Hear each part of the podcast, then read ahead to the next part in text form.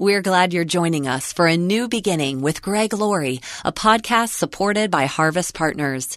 Get more encouraging audio content when you subscribe to Pastor Greg's Daily Devos. Learn more and sign up at harvest.org. How do you resolve conflict? Because we're going to have conflict. Husbands are going to offend their wives. Wives are going to offend their husbands. Friends will offend one another, maybe intentionally, maybe unintentionally, but it will happen. Today on A New Beginning, Pastor Greg Laurie helps us map out the biblical pathway to conflict resolution and do that before it happens. The objective is to resolve, not to win the argument. This is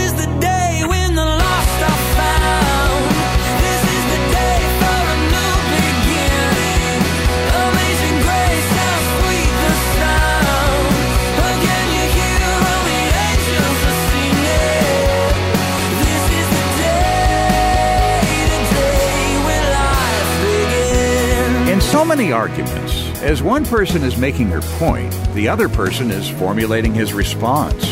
He's not really hearing her point, he's preparing his counterpoint. It's tactical gamesmanship, and they're keeping mental score. Well, hopefully that doesn't sound familiar. But if it does, today on A New Beginning, Pastor Greg Laurie helps us learn to resolve conflict by following an example we see in Scripture. Today, practical help for everyone.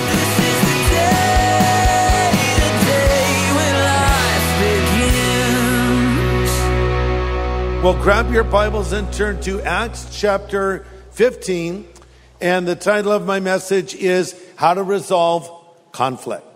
We're going to look at a story now in the Bible as two godly men have a conflict. Two men who love the Lord have a disagreement, and they were apostles nonetheless. And we're going to see some very important things from this. But we have some troublemakers that have entered the scene. They're believers in Jesus. They're Jewish and they have a Jewish background. And they felt that one had to be circumcised before they could become a Christian.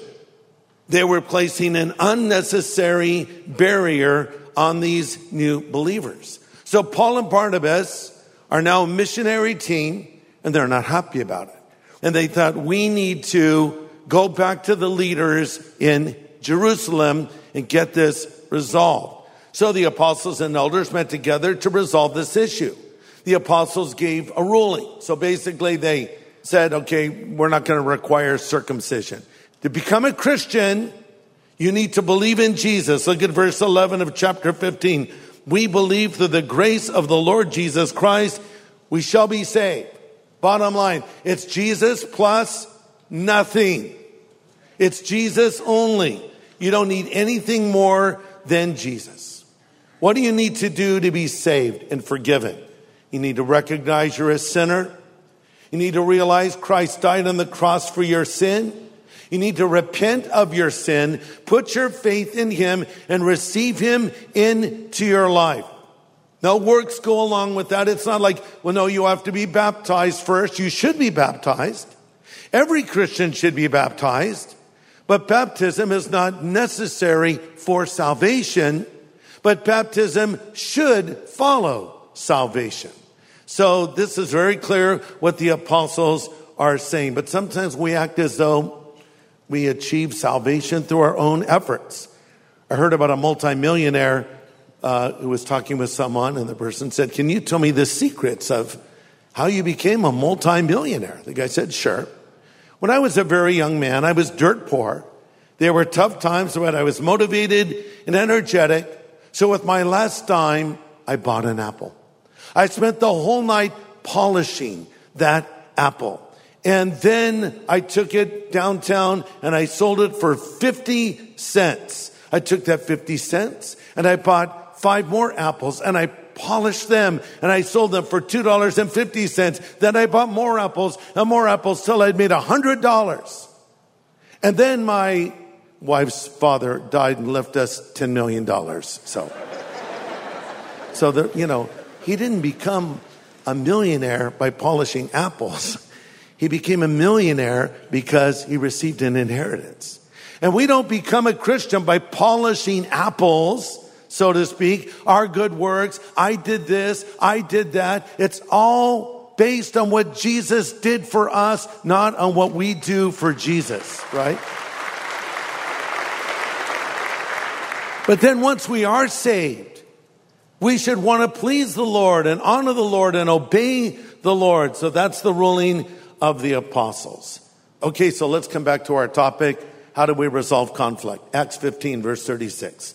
Sometime later, Paul said to Barnabas, let's go back and visit the believers in all the towns where we preach the word of God and see how they're doing.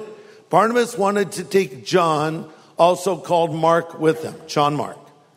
Paul did not think it was a good idea or wise to take him because he had deserted them in Pamphylia and had not continued with them in the work. They had such a sharp disagreement, they parted company. Barnabas took Mark and sailed for Cyprus. Paul chose Silas and left, commended by the believers to the grace of God. And he went through Syria and Cilicia, strengthening the churches. Hmm. So here's the conflict.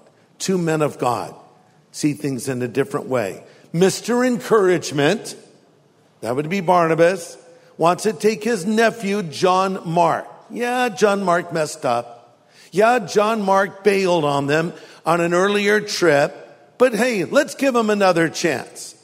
Paul's reaction is no, we can't have that happen.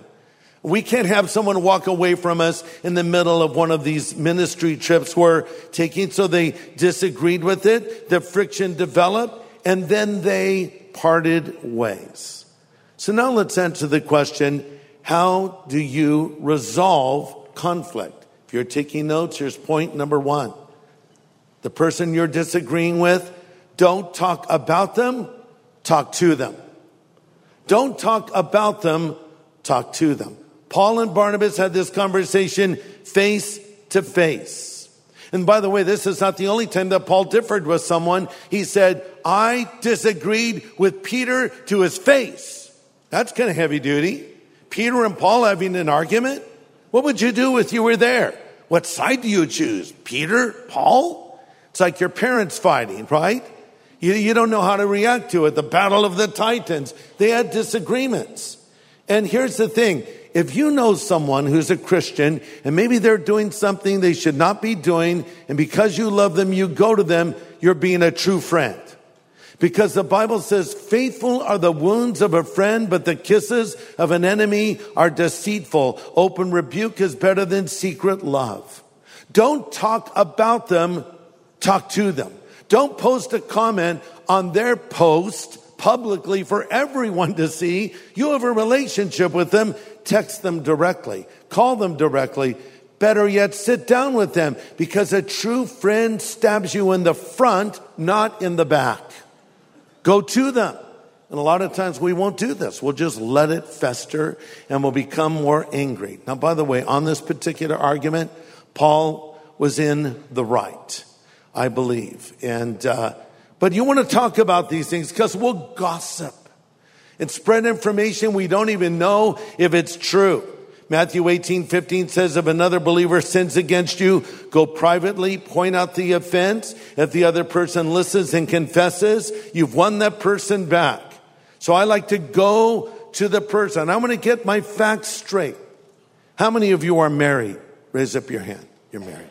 When you're married, you're going to have conflict. Let me say a word to single people. How many of you are single?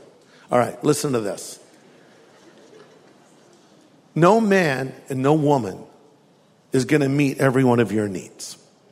If you go into marriage saying, man, when I find that right guy, riding on a white horse, he's going to change everything. One day, my prince will come. Right. Stop watching Disney movies. Or the guy says, Oh, I'm going to meet her one day on the beach just as the sun is setting, the golden hour. She'll come running to me on the beach in slow motion. Okay, however you meet, reality is going to kick in. And you're two imperfect people in a relationship. And you have to work through these things because conflicts are going to come. I've had couples come to me and say, Greg, would you perform our ceremony? Would you marry us? Well, let me ask you, are you both Christians? Oh, yes. How long have you known each other? Six months. Okay. Have you guys had a conflict or an argument? Oh no, we love each other too much. Yeah, no. Go have an argument. You're going to have to learn how to resolve conflict. And that's so important. So when you're having a conflict in your marriage, you want to learn how to listen. Listen to what your mate is saying. I know you have your counterpoint. I know you have your argument. I know you think you're in the right and they're in the wrong, but at least listen to them and hear what they're saying. Try not to let it escalate. Don't raise your voice. Don't insult them. Don't call them names. Don't say things like, you always, because they don't. Try to remain calm. Hear what it is they're saying and never fight in front of the kids. Ever. Make that a hard rule in your house. Now, once you've heard them, you state your point of view. Hopefully they'll listen to you as you've listened to them. Now you need to try to find a compromise, perhaps some kind of resolution. Ephesians 4:26 says, "Don't let the sun go down on your anger." In other words, don't go to bed mad at each other. Fight to resolve, not to win.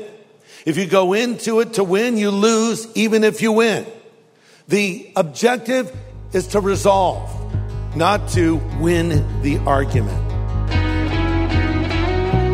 Pastor Greg Laurie will have the second half of his message in just a moment. Hey, everybody, I want to encourage you to check out the new Harvest Plus app. It's on Roku, Apple TV, and Google Play, among others. And you can stream incredible content on all major platforms for free. You're going to find live events, our evangelistic films like A Rush of Hope, Johnny Cash, A Redemption of an American Icon, Steve McQueen, The Salvation of an American Icon, and our newest film, Fame. Plus, our TV programs, our podcast, Harvest at Home, and a lot more. Stream it all on any device for free using the new Harvest Plus app. Well, today, Pastor Greg is helping us learn to resolve conflict biblically. His first point when you disagree with someone, don't talk about them, talk to them. Let's continue with this study, one of the most requested of the year. Number two, forgive the person you have the conflict with. Forgive the person you have the conflict with. You say, well, Greg, they, they, they don't deserve my forgiveness. Listen, forgiveness, according to C.S. Lewis, does not mean excusing. So maybe they don't deserve your forgiveness, but you forgive them anyway. I remember I was having a meal years ago with Cliff Barrows. Cliff Barrows was a longtime associate of Billy Graham. Cliff would lead worship and was sort of the MC of the Billy Graham events, and he was a wonderful man. And uh, he said this to me uh, once as we are talking. He says, Greg, there are eight words you should be willing to say to your spouse every single day. Here they are. I'm sorry. Please forgive me. And I love you. Pretty good. I'm sorry. Please forgive me. And I love you. And I would add these words as well. It was my fault. You'll be amazed at how quickly that will diffuse a disagreement because they're not expecting that. They're going in and you're listening and they're going off and, and then when they're done, you say, wow, I'm sorry. It was my fault. Please forgive me. They're like, yeah. All right. It works. I said this before and it was put in one of my devotions. And a guy was reading the devotion. He'd never heard this before. Okay, so just say, I'm sorry, please forgive me, and I love you, and it was my fault. So he walks into the other room where his wife is. He says, honey, I want to tell you something. She says, what? He says, I'm sorry, please forgive me, I love you, it was my fault. He says, she starts crying. Thank you for saying that to me. And then he said, it's really not mine, I just, Greg wrote it in some devotion. I said, you should have never said that. You should have gone with that. But it, it really can help diffuse tension because we're going to have conflict. We're going to have to learn how to forgive. Husbands are going to offend their wives. Wives are going to offend their husbands. Parents will offend their children. Children will offend their parents. Family members will offend one another. Friends will offend one another, maybe intentionally, maybe unintentionally, but it will happen. Dogs will offend cats. Cats won't care. They don't care. They don't care about you or anything else. You cannot make peace with a cat. Anyway, so I digress. So we need to learn how to forgive, or you're going to end up as that bitter person. And when bitterness grows, it's the end of a relationship. The Bible warns in Hebrews 12 15, we should watch out that no poisonous root of bitterness grows up and troubles us, corrupting many. Not only is forgiveness important for you spiritually, it's actually important for you physically. It can help you to be a healthier person. I read an article, Time Magazine put it out. The title, what the cover story was, Should All Be Forgiven. And the article states scientists and sociologists have begun to extract forgiveness and the act of forgiving from the confines of the confessional, transforming it into the subject of quantifiable research.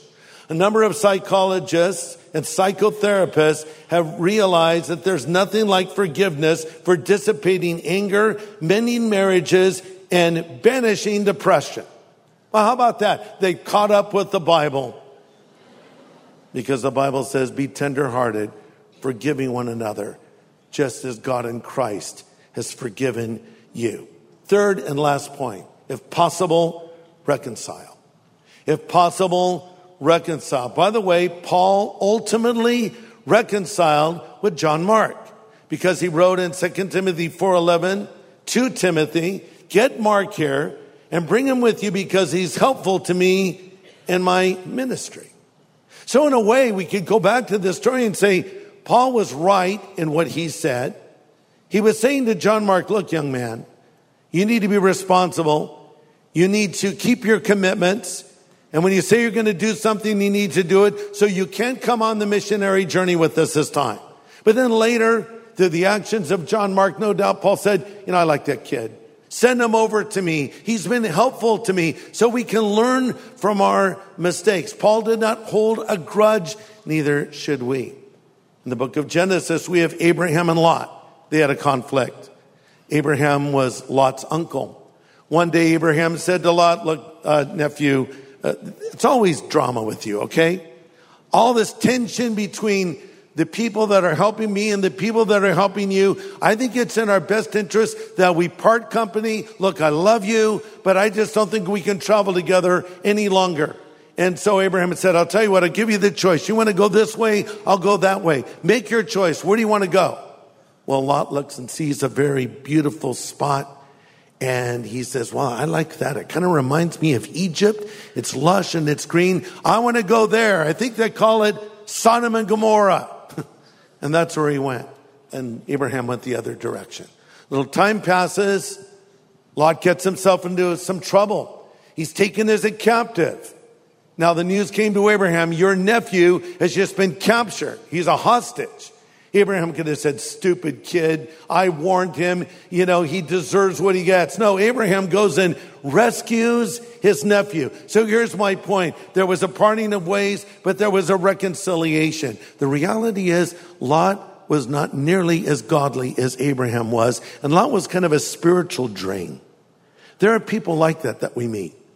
When you get around them, they pull you down spiritually. They might even profess to be a Christian, but they do pull you down. And you might say, you know, I don't want to hang around that person anymore. They're so critical. They're so negative. They're always down. They're always gossiping. They always have something bad to say about someone else. After I've been with them, I feel like I need to take a shower afterwards. I'm not going to hang around that person anymore. But then maybe one day that person is in trouble because they follow the inevitable course that their life is taking and nobody really cares much about them. They're isolated. When they go to a restaurant, they eat alone every time. And the people call out, bitter party of one. but then something happens and they're in trouble and you reach back out to them and you lift them up again. So we have to make these decisions in life as well. So try to resolve as best as possible. So let's wrap this message up and apply it to each of us personally. Before you can effectively forgive others, you yourself need to be forgiven. Do you remember the first words of Jesus as he hung on the cross? They were, Father, forgive them, for they know not what they do. Forgiven people should be forgiving people. But let me ask you now have you been forgiven of your sin? I said earlier, you don't have to clean your life up and come to Christ. You come to Christ, He'll clean your life up. You might say, well, I just need to get my life in order and start following these rules and regulations and get myself a Bible and, and me, just get a little religion. Listen, you don't need a little religion. You need a lot of Jesus. Just come to Jesus. Come to Jesus. You come to Jesus with your addictions. You come to Jesus with your problems. You come to Jesus with your sins and you say, Lord, save me. And he'll forgive you and start changing you. The changes will follow the encounter with Christ. And maybe there's somebody here that needs to just come to Jesus. You don't realize that God loves you, or you haven't realized it up to this point. You don't realize, or you haven't realized that you could come into a relationship with Him, but you can.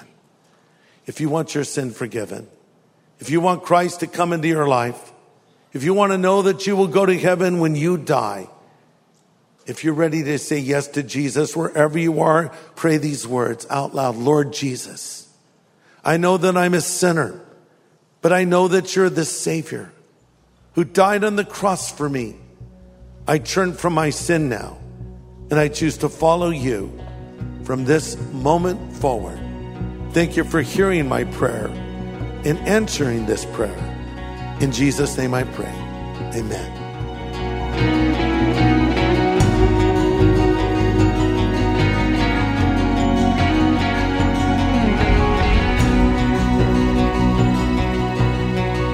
Such an important prayer. Pastor Greg Laurie praying with those asking the Lord to forgive their sins. And if you've just prayed that prayer and meant those words, then your sins have been forgiven and you're now a new child of God. And we want to welcome you into God's family. And we want to send you an important resource to help you build a strong foundation for your faith. Let us send you Pastor Greg's New Believer's Bible. Millions have read this edition of the Bible and enjoyed the hundreds and hundreds of helps, especially for those new to the faith. We'll send it to you free of charge when you call 1 800 821 3300. We can take your call anytime, 24 7, 1 800 821 3300. Or write us at A New Beginning, Box 4000, Riverside, California 92514 or just go online to harvest.org and click Know God. Well, Pastor Greg, we're so pleased to mention your new book on the afterlife called As It Is in Heaven. Hmm. Now, you've mentioned before that your ministry focus and uh, intensity changed in the year 2008. What happened to bring about that change? Well, what happened was my oldest son, Christopher, died in an automobile accident and he went to be with the Lord. It was the worst moment of my life, for sure. It's something I haven't completely recovered from, to be honest with you. And anyone who's lost a child knows what I'm talking about. And honestly, if God had not come through for me, I would have given up preaching altogether. But I have to say, God did come through for me, and He comes through for me. Because here's the thing that I had to deal with it's so shocking to lose someone so suddenly. I never got to say goodbye. We didn't have a final conversation. And to have all contact suddenly cut off. It's devastating. But I would reassure myself with what the Bible says. And the Bible tells us that we will see our loved ones again. In fact, in 1 Thessalonians 4, when Paul is addressing the topic of the rapture of the church, he says, The dead in Christ shall rise first, and we which are alive and remaining shall be caught up together with them in the clouds, and so shall we ever be with the Lord. With them. With who? With our loved ones that are in heaven now. So, if you have someone that has died and gone to heaven, you will see them again. They're not just a part of your past, they're also a part of your future. Jesus said, I am the resurrection and the life. He that believes in me, though he were dead, yet shall he live. And then he says this, and whosoever lives and believes in me shall never die. The Christian never dies. Now you might say, Greg, you're delusional. Of course they die. I understand. Yes, there'll be that moment where we breathe our last breath and we are laid in a grave, but that's our body. Our soul lives on. And one day God will resurrect our bodies as well. So for me, though that was the worst day of my life, my hope is that I'll see my son Christopher again. And I'm really looking forward to that day. So I've written about this in this book called As It Is in Heaven. I think one of the most important things you can learn to do is to be heavenly minded. Oh, I know I've heard the expression, they're so heavenly minded, they're no earthly good. Give me a break. The fact is, people who are really heavenly minded do the most earthly good. But I think there are people who are so earthly minded, they're no heavenly good. And by that I mean they never think of the afterlife. And I think as we think deeply about the next life, it will impact us in this life and the decisions we make and the things that we do and the way that we live and the way we invest our finances and what we do with our time and what our priorities are. And the Bible actually tells us in Colossians 3 to set our mind on things above. You could translate it this way. Think about heaven. It's a good thing to think deeply about heaven. But you might say, well, how can I think about a place I've never been to? Well, you need to know more about it. If I'm going to take a trip, I do a little research. Oh, what's the best hotel to stay in? Where's the best place to eat? What are some fun things to do? Where can I get some great coffee? I always like to find the good coffee place. And you know, we're all going to heaven as Christians. Should we not know more about our future heavenly destination? The answer is yes. So I've written this new book, As It Is in Heaven, to tell you what the Bible says about heaven and to remind you of this simple fact. It's better than anything you've ever experienced on earth. Take the best experience you've ever had on planet earth. Maybe it was that special moment with a loved one watching the sunset. Maybe it was watching your baby take their first steps. Maybe it was some other thing you can think of. Amplify that a thousand times and you get a glimpse of heaven. You see, heaven is the real thing. Earth is sort of like a pale imitation. You know, Earth is sort of like the moon to heaven's sun. It reflects it and it gives us a glimpse of it because there are beautiful things you can see on Earth, beautiful places you can visit, great experiences you can have, but they're glimpses of something greater that is yet to come. And that's in the afterlife, in heaven. So I'll send you this book, As It Is in Heaven, for your gift of any size as you invest in our ministry and lay up for yourself treasures in heaven. If you want to know more about heaven and you want to know how to be more heavenly minded, order your copy right now of this book that I've written called As It Is in Heaven. Yeah, it's such great encouragement. Don't you want to know more about heaven? It really belongs in everyone's library. And we'll send it to you to thank you for your partnership in helping us bring the gospel each day here on A New Beginning. So get in touch with your support and be sure to ask for As It Is in Heaven. You can call us anytime, night or day, at 1 800 821 3300. That's 1 800 821 3300. Or write A New Beginning, Box 4000, Riverside, California 92514. Or just go online to harvest.org. And by the way, Pastor Greg talks more about what's waiting for us in the afterlife in a new podcast available right now at harvest.org and on the Harvest Plus app. Look for the title As It Is in Heaven, a new podcast at harvest.org, the Harvest Plus app, and on other podcast apps. Well, next time, as we continue our top 10 messages of 2023, we feature message number two on the list. Pastor Greg presents his study called How to Look Up When Things Look Down. Join us here on A New Beginning with pastor and Bible teacher Greg Laurie.